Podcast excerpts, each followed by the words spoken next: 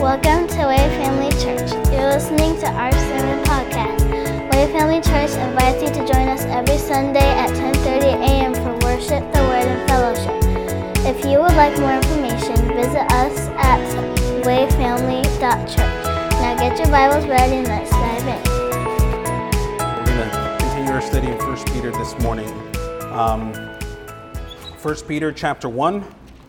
We're making progress. Now, just a quick recap, just a little bit of context. 1 Peter, written by Peter, one of the original 12 disciples of Jesus Christ. We learned a lot about him uh, a couple of weeks ago when we first started this chapter. We opened up with a lot of context, with a lot of definition for what he opened with. Uh, he wrote this at approximately 64 AD. 64 to 67 AD were bad years for Christians because they were martyred in large. I'm talking bad years. If you think you're having a bad year, these guys were having terrible years. We're talking about um, a, a, a nation that is ruled by the Roman Empire, and this Roman Empire is using Christians to kind of blame them for everything. And so this is the time where they're martyred, um, a lot of them in very different and brutal ways. In 64 AD, Rome had caught on fire. Um, and Nero blamed the Christians for the fire. I'm sure that you've heard this before. Some historians suggest that Nero actually was the one who started the fire because he wanted to refurbish Rome. But the Roman Senate did not allow the finances for that, and so he kind of conspired this you know, destruction of Rome so that he can then rebuild it at, to his liking. Uh, Nero was a very uh, narcissistic kind of person, all right? And um, I don't know if you know this, but Nero, being Caesar, Caesar being the king of Rome, was not just considered king, he was considered deity. And so most Romans consider their Caesar a deity as a, as a god, okay? And so Christians wouldn't kneel to that. They would not uh, subside to that. And so therefore, they're the ones who got the blunt end of Nero's force, if that makes sense. And so Rome catches on fire, and there's got to be someone to blame, and Nero says it's the Christian's fault. And so, all that aside, this became a horrific time for Christians, specifically, specifically those within the Roman Empire.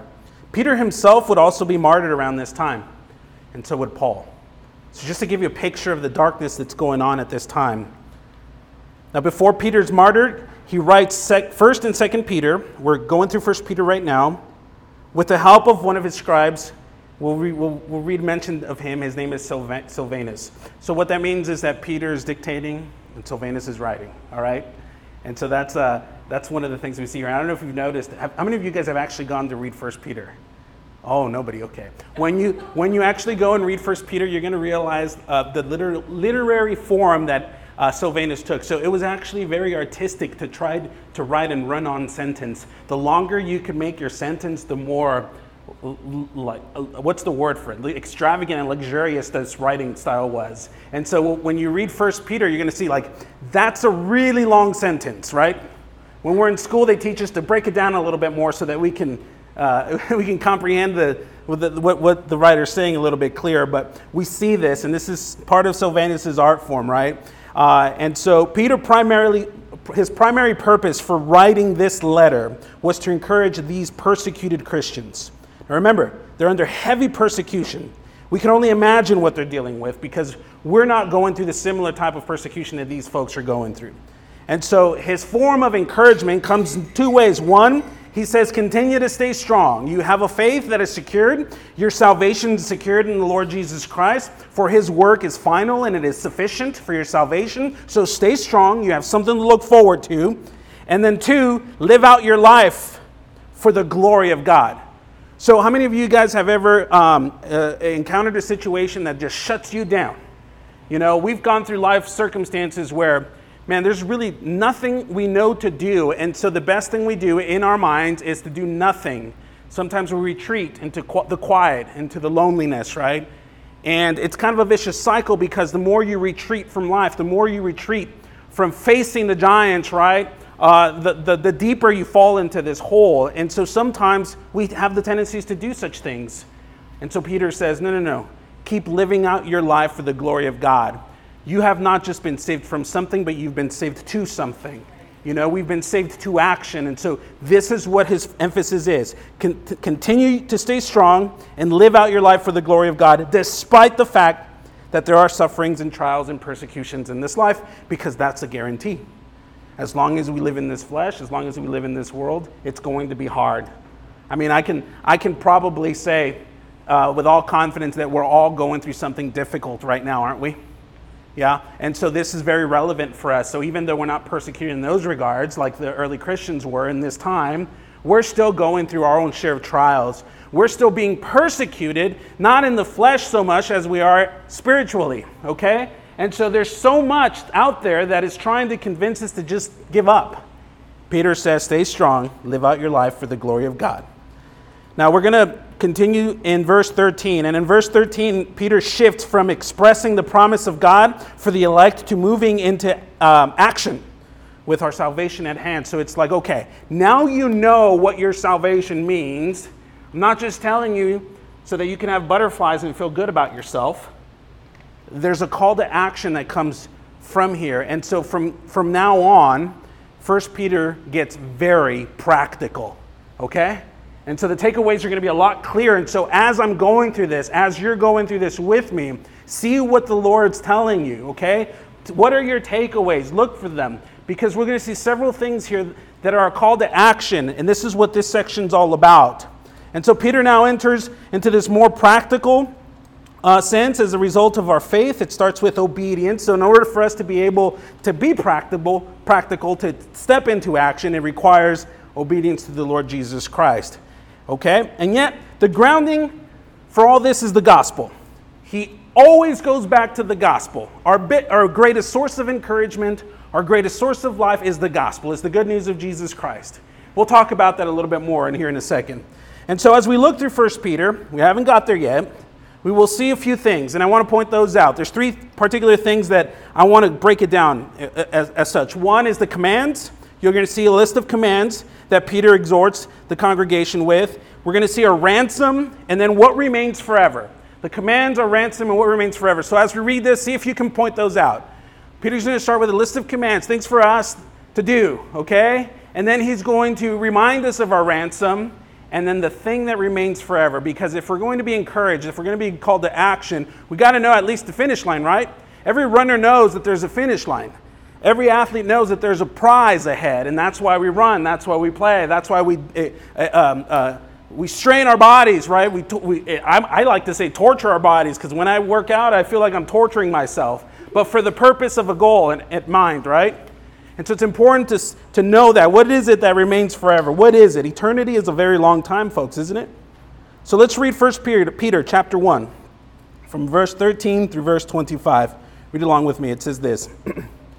Therefore, preparing your minds for action and being sober minded, set your hope fully on the grace that will be brought to you at the revelation of Jesus Christ. As obedient children, do not be conformed to the passions of your former ignorance, but as he who called you is holy, you also be holy in all your conduct, since it is written, You shall be holy, for I am holy.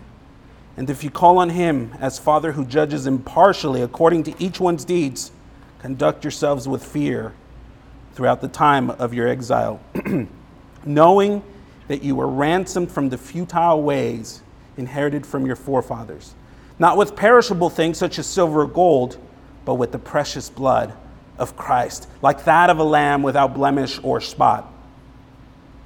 He was foreknown before the foundations of the world but he was made manifest in the last times for the sake of you, who through him are believers in God, who raised him from the dead and gave him glory, so that your faith and hope are in God. Having purified your souls by your obedience to, your, to the truth for a sincere brotherly love, love one another earnestly from a pure heart. Since, thank you, you have been born again, not of perishable seed but of imperishable through the living and abiding word of God. For all flesh is like grass, and all its glory like the flower of grass. The grass withers, and the flower falls, but the word of the Lord remains forever. And this word is the good news that was preached to you. Let's pray. Heavenly Father, we love you, we praise you, we lift your name on high. We just come before you today, Lord Jesus, asking, Father, that you would open up our minds and hearts, Lord Jesus, and as your word says, that you would help us prepare for action. It is evident that you have called us to it. And so, Lord, help us understand this. Help us apply the word, Lord, Father, that would be doers, not just hearers, Lord. The word says the harvest is plentiful and the laborers are few. Raise us up, Lord Jesus, to be able to do and fulfill the calling of our lives. In Jesus' mighty name, amen. All right. So this section marks the transition from the letter's introduction to the main body of 1 Peter. So the, Peter now begins exhorting the persecuted Christians. So it gets very practical. Did you notice that? When we read that, did you notice that there was a little bit more like, hey, this is what we ought to do? All right, so let's go through that. Let's look at the first thing. Uh, he, he begins with a few commands, and I hope that you caught some of those, and those we'll see between verse 13 and 17. And so, some of the commands he says, therefore, especially, when, when, let, me, let me tell you something. When you see a therefore, you got to ask what that therefore is there for. Okay, you've heard that before. Now, we, just got finished talking about the living hope, the living hope that we have through Jesus Christ. That means that um, nothing can take that from us. That's something that through the re- resurrection of Jesus Christ is ahead for us. It's as alive as Jesus is. We have a living hope ahead of us. We have something to look forward to. We have something that we can just count on because of the work of Jesus Christ. Therefore, okay, we're moving into that. He says, prepare your minds for action. That's the first thing is prepare your minds for action. Now, this is an idiom because when it's directly translated from the Greek, it says, gird up your loin, the loins of your mind. Think about that. Gird up the loins of your mind. Our loins, do we have loins in our mind and our brains? Not necessarily, but this means something. It means prepare for action. There was an ancient practice of men. You know, well, you know how they used to wear long robes and they had a belt? Anytime they prepared for action, they would take, they called these robes the loins, right, of their garments, and they would tuck them into their belts.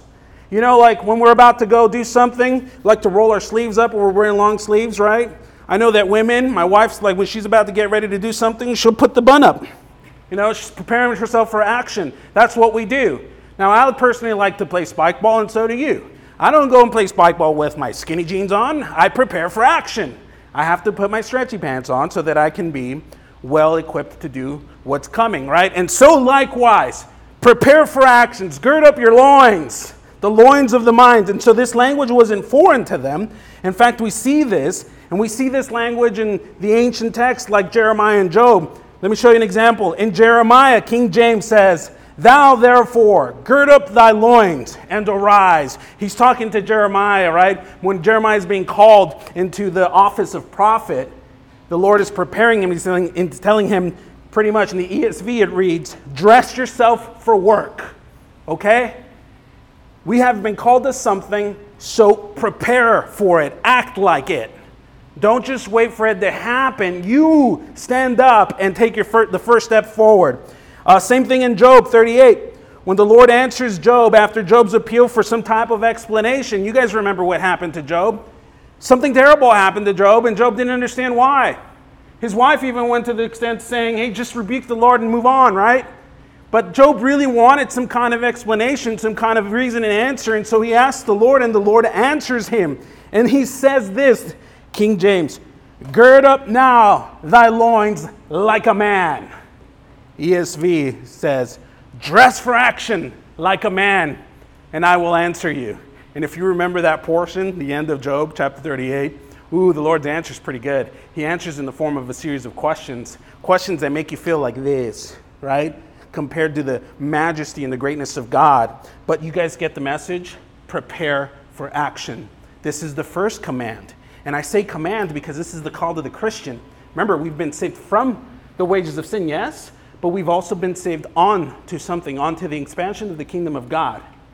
So we're not just saved for us to be able to twiddle our thumbs, chill out, right, and just wait for a reservation in heaven. That's not it.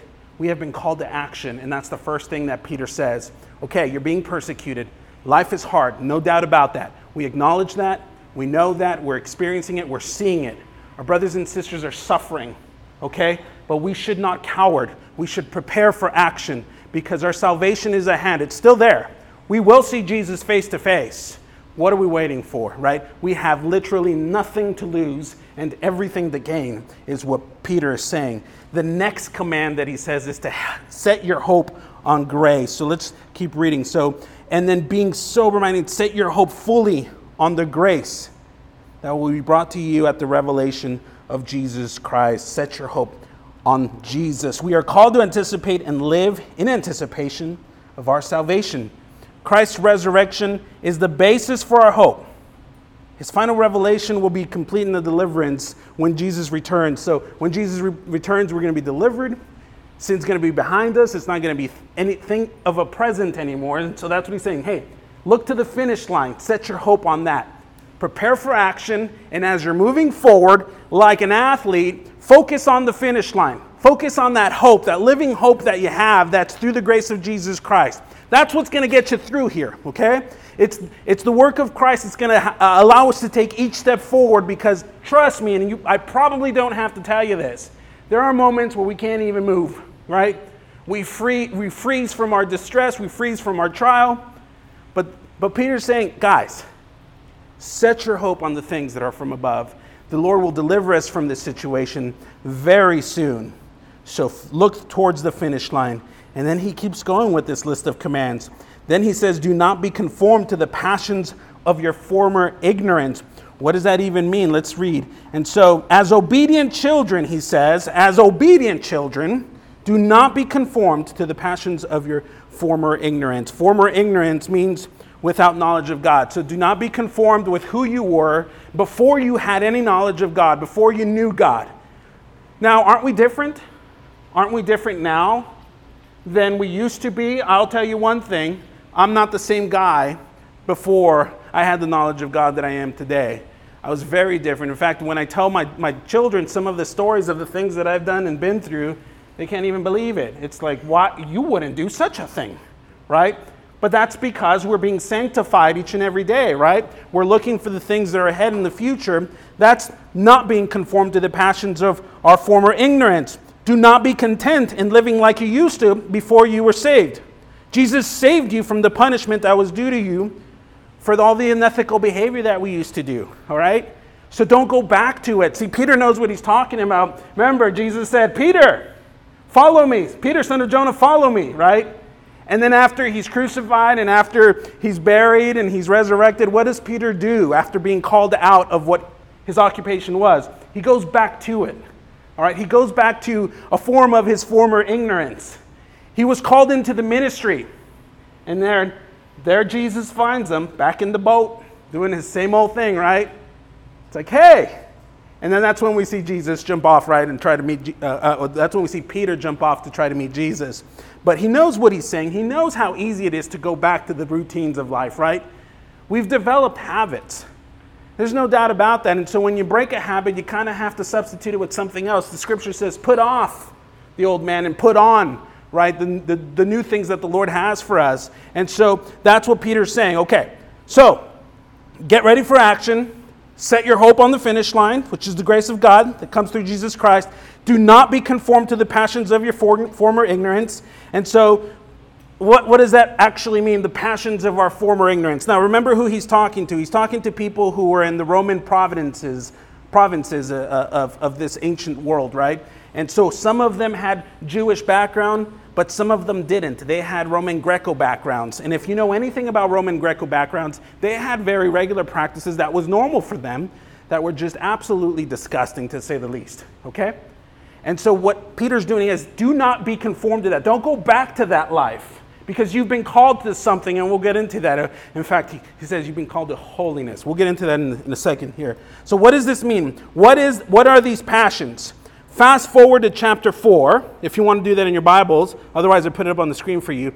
Peter gives a short list of some of these human passions, more specific to these people, but I'll tell you what, we probably will relate to some of these. So, watch out. He says, Do not conform to living sensually. Okay, sometimes we think, well, I don't do that. I don't live sensually. Well, trust me, you got to really understand what that word means. Sometimes we do it by the way we dress, by the way we behave around other people, by the way we present ourselves, and even by the things that we watch and, and imitate, okay? So we have to be very careful with how we carry ourselves out, how we present ourselves. He says, don't do that, don't live sensually. Careful with those passions. What does that mean? It's specifically um, evil desires those evil desires that come to heart sometimes, like loathing, like vengeance, like greed. You know, when you're unhappy with something, you just kind of burn up and you feel passionate about whatever it is that's going on, whether it be in traffic. Sometimes people make you feel a certain way. Peter says, hey, watch out that, watch out for that. Put that behind you. That's your former ignorance, okay? Drunkenness is another thing. And this is more than just drinking. This is under being under the influence of anything, because when you're under the influence of something that you've surrendered control, you've surrendered self-control. Right? And so Peter says, hey, put that behind you. It's not good to be in that situation where you're no longer sober. He says to be sober minded uh, earlier here. Orgies, drinking parties, lawless idolatry put all these things behind you. Now, to the audience that he's speaking to, this is very relevant, all right? And this is actually very relevant to us today, especially if we take a look back and consider our world. This is very normal here in this world, isn't it? The stuff. And so he says, put that behind you. Why? Because we've been ransomed. And so the next thing that we look into is the, the, the command to be holy. Let's keep reading. And says, put behind the former ignorance but he who called you is holy, so you also be holy. Be holy in all your conduct, since it is written, You shall be holy, for I am holy. Now, Peter is referencing a passage in Leviticus. It's actually Leviticus 19:2. Okay, in Leviticus 19:2, 19:2, the Lord is laying down the law for his people. And the reason why he lays the law down is because he is a holy God. And if we are, or if his people are going to abide with the Lord, and if the Lord's going to abide with his people, they had to be holy too. For a holy God does not blend with sin. Do you see that? And so the Lord calls them to be holy because he is holy and he's going to tabernacle with them. And so Peter references this because this is essentially what he does. We become that tabernacle, or he tabernacles with us now that we have the Holy Spirit. Therefore, we ought to be holy. What does that mean? Well, what is holiness? Holiness means to be set apart. You've heard that definition, but there's two, th- there's two things here. You could be positionally holy and you can be practically holy. What does it mean to be positionally holy? That means that the moment that you were saved, the moment that you were redeemed from the grasp of sin and death, right? You were set apart for God's glory. You are now positionally holy, instant, okay? So that's great. You are no longer who used to be. You are born again, hence the word, right? You are now positionally holy, you have been set apart. But practically holy, do I need to explain that? It is a behavior, it's, it's behaving in such a way that you are different from the world, therefore, you are set apart. And so, what we have here is a call to be practically holy, to live in a way that is distinct from those who do not know the Lord, who, who, from those who have no knowledge of Him and His commands. And so here's the command be holy. Now, when I hear this, when I read this, this is high level challenge for me because when I think of being holy, sometimes I think, man, that's impossible, right? I used to have a teacher that used to tell me, hey, you got to practice so that you can be perfect. And our argument was always, well, no one's perfect, so why practice. And she used to say, well, no one's perfect because no one's practices. Okay, all right, I get you. You know, so it's just a constant effort. We call that sanctification. The Lord is doing things in our lives. He's helping us, He's growing us, He's setting us apart. And I love this description, and it's you have to understand the need to be holy. He says, Be holy, for I am holy. If we want the Lord and the Holy Spirit to dwell in us, why are we living in such a way that really prevents Him from even being near to us because of our sin? You know what I mean? And, and here's the thing, though being holy doesn't mean that uh, or not being holy doesn't mean that the Lord's going to reject you and say, hey, boom, there's no way that this is my son and daughter, right? Because we all slip. We are constantly sinning, right? And, and, and salvation is something of the past, the present, and the future. We were saved, we are being saved, and we, be, we will be saved, right? And so it doesn't mean that the Lord will forsake us, for He will never forsake us, and that's a promise. But it's very, very so that we could break our relationship with Him or sever our relationship with the Lord and walk away from Him. We can do that. That can happen. So, just like a father could never say, That is not my son, and it actually not happen. So, even though I verbalize something, uh, that's still my son, whether I like it or not, right? Same way. But we can sever our relationship in that there's no communication, right? And so, likewise, that can happen. But when we live in a way that's righteous and holy, we're in relationship with the Lord. We're like this. Okay? And so that's the fourth thing that Peter says be holy. The fifth thing he says, conduct yourselves with fear. Let's keep reading. He says in 17, and you call him Father, who judges impartially according to each one deeds, each one's deeds. So the Lord impartially, he's just. Being just means, ah, he'll do what he must do, and that is in love. That is a character of love. He says, therefore, conduct yourself with fear throughout the time of your exile. What does he mean by fear? Does that mean be afraid? No, no, no. He's not talking about the fear of man. He's talking about the fear of the Lord. He says, conduct yourself in reverence to the Lord, is what he's saying. Because God the Father judges impartially according to each one's deeds. Okay? And so, as I mentioned, we could never, never be disowned by our Father, right? If we are saved, we are saved indeed. Okay? But we can definitely lose relationship with him. And the Lord is just, you know, and sometimes we wonder, what's going on? And here we are living recklessly. And the Lord is calling us to holiness. So conduct yourselves with reverence to the Lord. Okay? And then the next portion that we get into here is our ransom. And so these were the commands. Should we go through them or did you get, get those down? What was the first thing? Nobody got it? Prepare for action, okay? The second thing, set your hope on the finish line, on the grace of Jesus Christ. Third thing, do not be conformed to the passions of your former ignorance. Fourth thing, be holy. The fifth thing is conduct yourselves with fear with reference to the Lord, okay? To why? This is a ransom. Let's look at verse 18.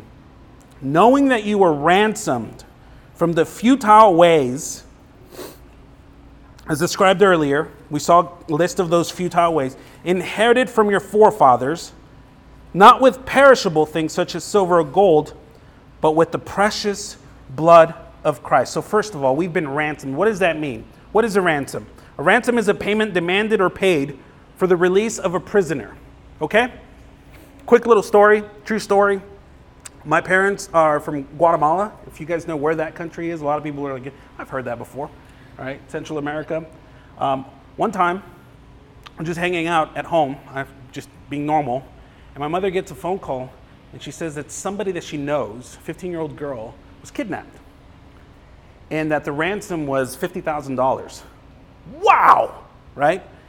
And if she had the kind of capital to help ransom the girl. Now you think about that. You just think about that. If you know this 15 year old girl, your heart breaks for her, doesn't it? You think about the fact that someone has kidnapped a loved one and the ransom's high, maybe too steep for us to even meet, right? That's heartbreaking. That's something that's devastating.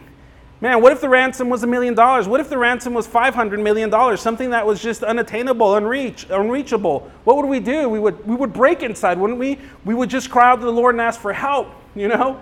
Now, we were, we were prisoners in our sin. We were doomed to death and destruction. Romans says that the wages of sin is death, right? And so the, the ransom was paid, and it was a high price, actually. And if you read here, Peter describes it as the precious blood of Christ. Precious. What is something precious? Something of high value, right?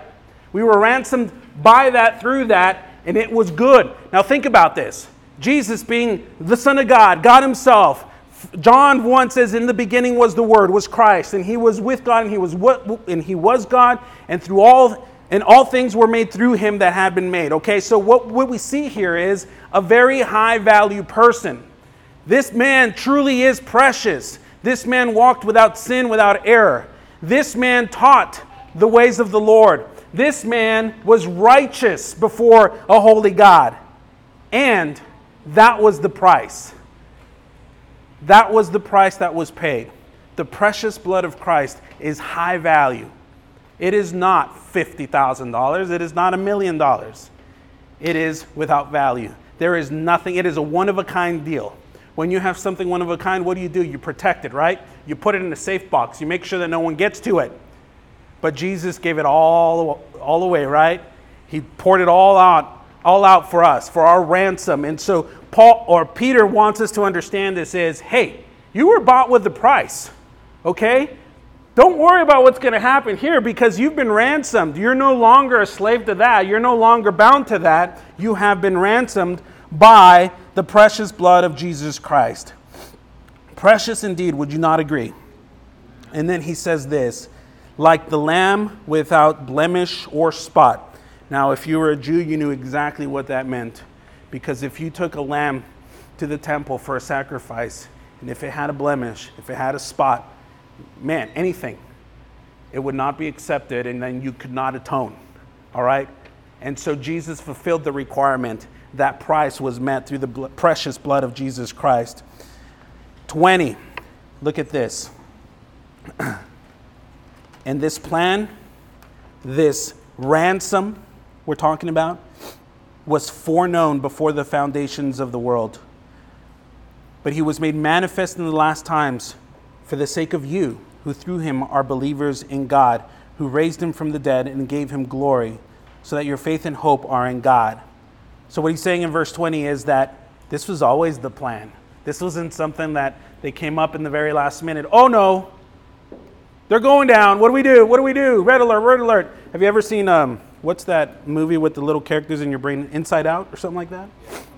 You know, where you got the, like the little guys controlling the brain and they're like alarms are going off and it's like, what do we do? What do we do? What are we to do? Push the red button. Okay, here it goes.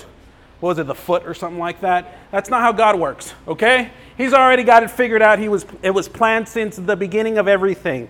He was foreknown before the foundations of the world. Look at what Isaiah says. He, he puts it down so well. He actually quotes the Lord himself. He hears from the Lord, and Isaiah 46, 9 through 10 says, I am God, and there is none like me, declaring the end from the beginning and from ancient times, things yet not done. So, God knew from the very beginning that Adam would sin. God knew from the very beginning that Jesus Christ was going to be the ransom for our sin.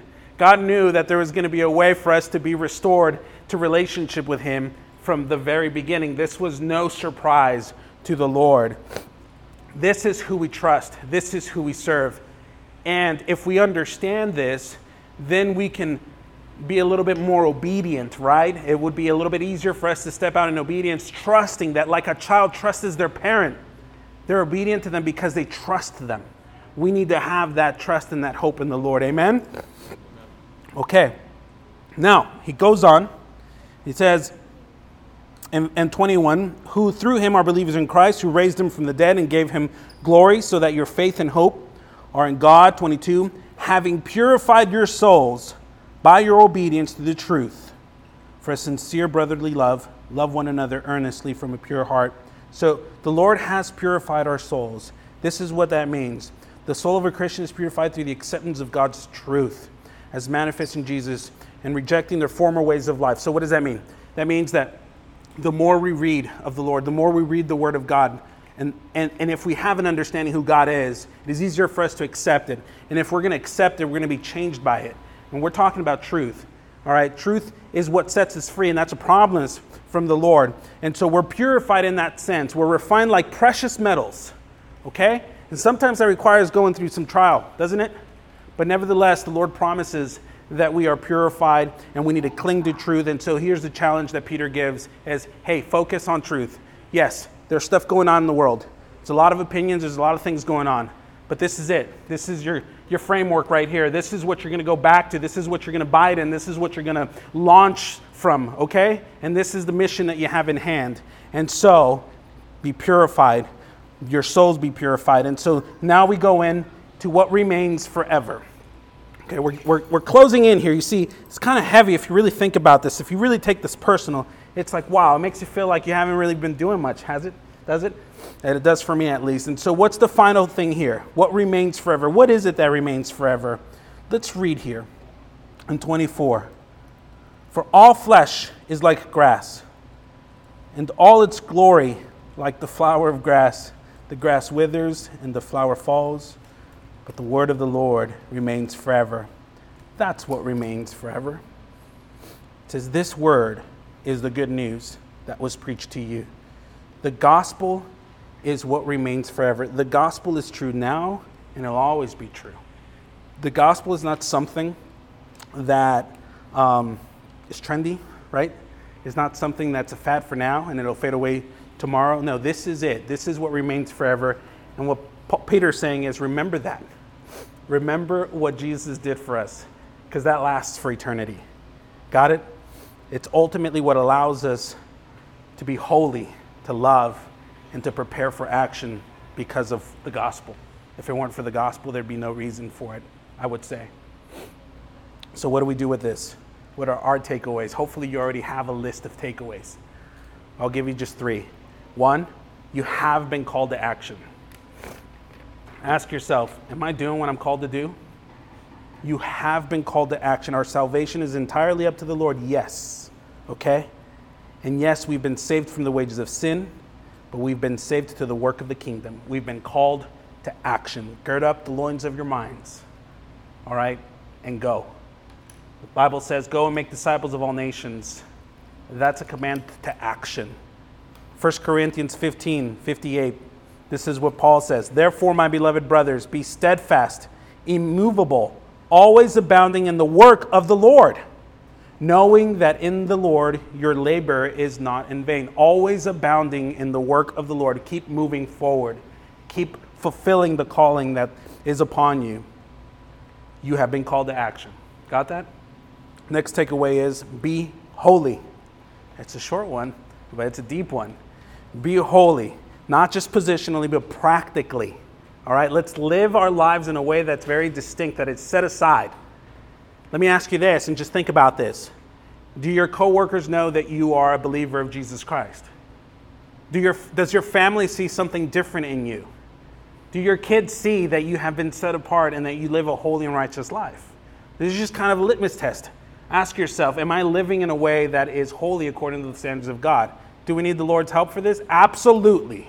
We're all going to fall short, no doubt, but we strive for what for, for holiness, okay? That is the goal. We just we know the end game, we know the finish line, and that's the way we're going to live. We ought to be notably different from who we were. We ought to be notably different from those who do not have the knowledge of God, they do not know Jesus. Remember, Jesus, God judges impartially, and as sons and daughters, we are, heard, we are held to a higher standard.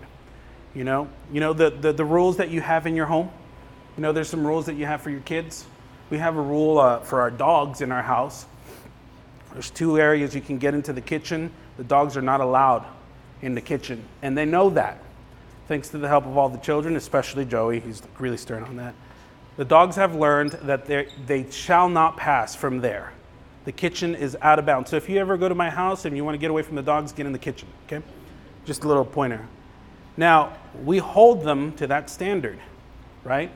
Because they have, as our dogs, they have been called to that rule of the house. But when we have guest dogs, what do those dogs do? They run into the kitchen, they sniff things up, right? Do we get angry at those dogs? No, right? Because they don't know the rule. Their standard's a little bit lower, right? And so, likewise, the Lord calls us to a higher standard. We are His sons and daughters, we are of the household, and so we ought to live in a way that is holy. Do you understand that?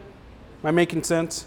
Okay, so now look at how Paul puts it in Philippians 3 12 through 14. He says, Not that I have already obtained this, he's talking about being holy, right? Not that I'm already perfect, but I press on to make it my own, to take a hold of it, is what he's saying. Because Christ Jesus has made me his own. Brothers, I do not consider that I have made it my own, but one thing I do. And here's the hint for us. This is, this is what's helpful for us. This is what he does forgetting what lies behind and straining forward to what lies ahead. All right? Pursuing holiness is putting away the things of the past, the old man, and striving toward the new one, the things, the promises that the Lord has, that sanctification, so that one day we'll be face to face with Jesus and we'll be in his glory. All right? That's what we strive for. That's what Paul is encouraging us to do. Got it? Be holy. Is that, is that too hard to do, guys? Is that too hard to ask? Right? We're working on that, all of us. Takeaway number three preach the gospel. you're thinking, okay, what do you mean by that? Preach the gospel to others, obviously. What does that mean? That doesn't mean you have to come up here and do what I'm doing, not necessarily. That means have gospel conversations with people. All right? Tell people about your redemption, about the ransom that you've experienced. But don't just preach the gospel to others, preach the gospel to yourself because when we're going through trial, we're going through tribulation, we need to be able to encourage ourselves. We need to be reminded of the redemption that comes through the cross and the blood, the precious blood of Jesus Christ. This is something that I'm still learning to do. Sometimes when I get down, man, I like to be down. I like to justify my anger. I like to justify my sense of depression or whatever it may be. Right? This is these are the times where we need to preach the gospel to ourselves. We have to be reminded, hey, that's what grace is for. I'm a terrible parent sometimes. That's what grace is for. I'm a terrible husband sometimes. That's what grace is for. I'm a terrible leader sometimes. That's what grace is for, right? And we're continually growing and we're continually being forgiven for the things, but we're still tri- striving for what's ahead. We're not settling, right? This is we're, we're reaching the end goal. We're being called to actions. Press forward. Continue to encourage yourself by preaching the gospel, not just to others, but to yourself. Does that make sense? I'm hoping that this makes sense. So, the grass withers and the flower falls, but the gospel never will. The gospel that we believe has no expiration date. That's why it's important to preach the gospel to ourselves. So, this is the challenge just go. Go and preach the gospel, make disciples, encourage one another, because this life sucks, doesn't it? It does. And so, let's just remember what the Lord Jesus Christ has done for us. And when we think of that and when we cling to those promises, then it's easy to smile and say, hey, there's something ahead and it's going to be good. It's going to be awesome. Amen? Let's pray. Thank you, Jesus, for your word. Lord, thank you for using your servant Peter to just bring a message that's very practical. We ask that you would help us do this, Lord. Help us continue to just uh, uh, think about these things, that we would not just read something once and forget about it, that we would really train ourselves up, that we would know this in a way that comes to mind constantly that we could explain it to someone, that we could encourage others through this as well. And Lord, yes, this life is hard, there's, there's a lot of trials.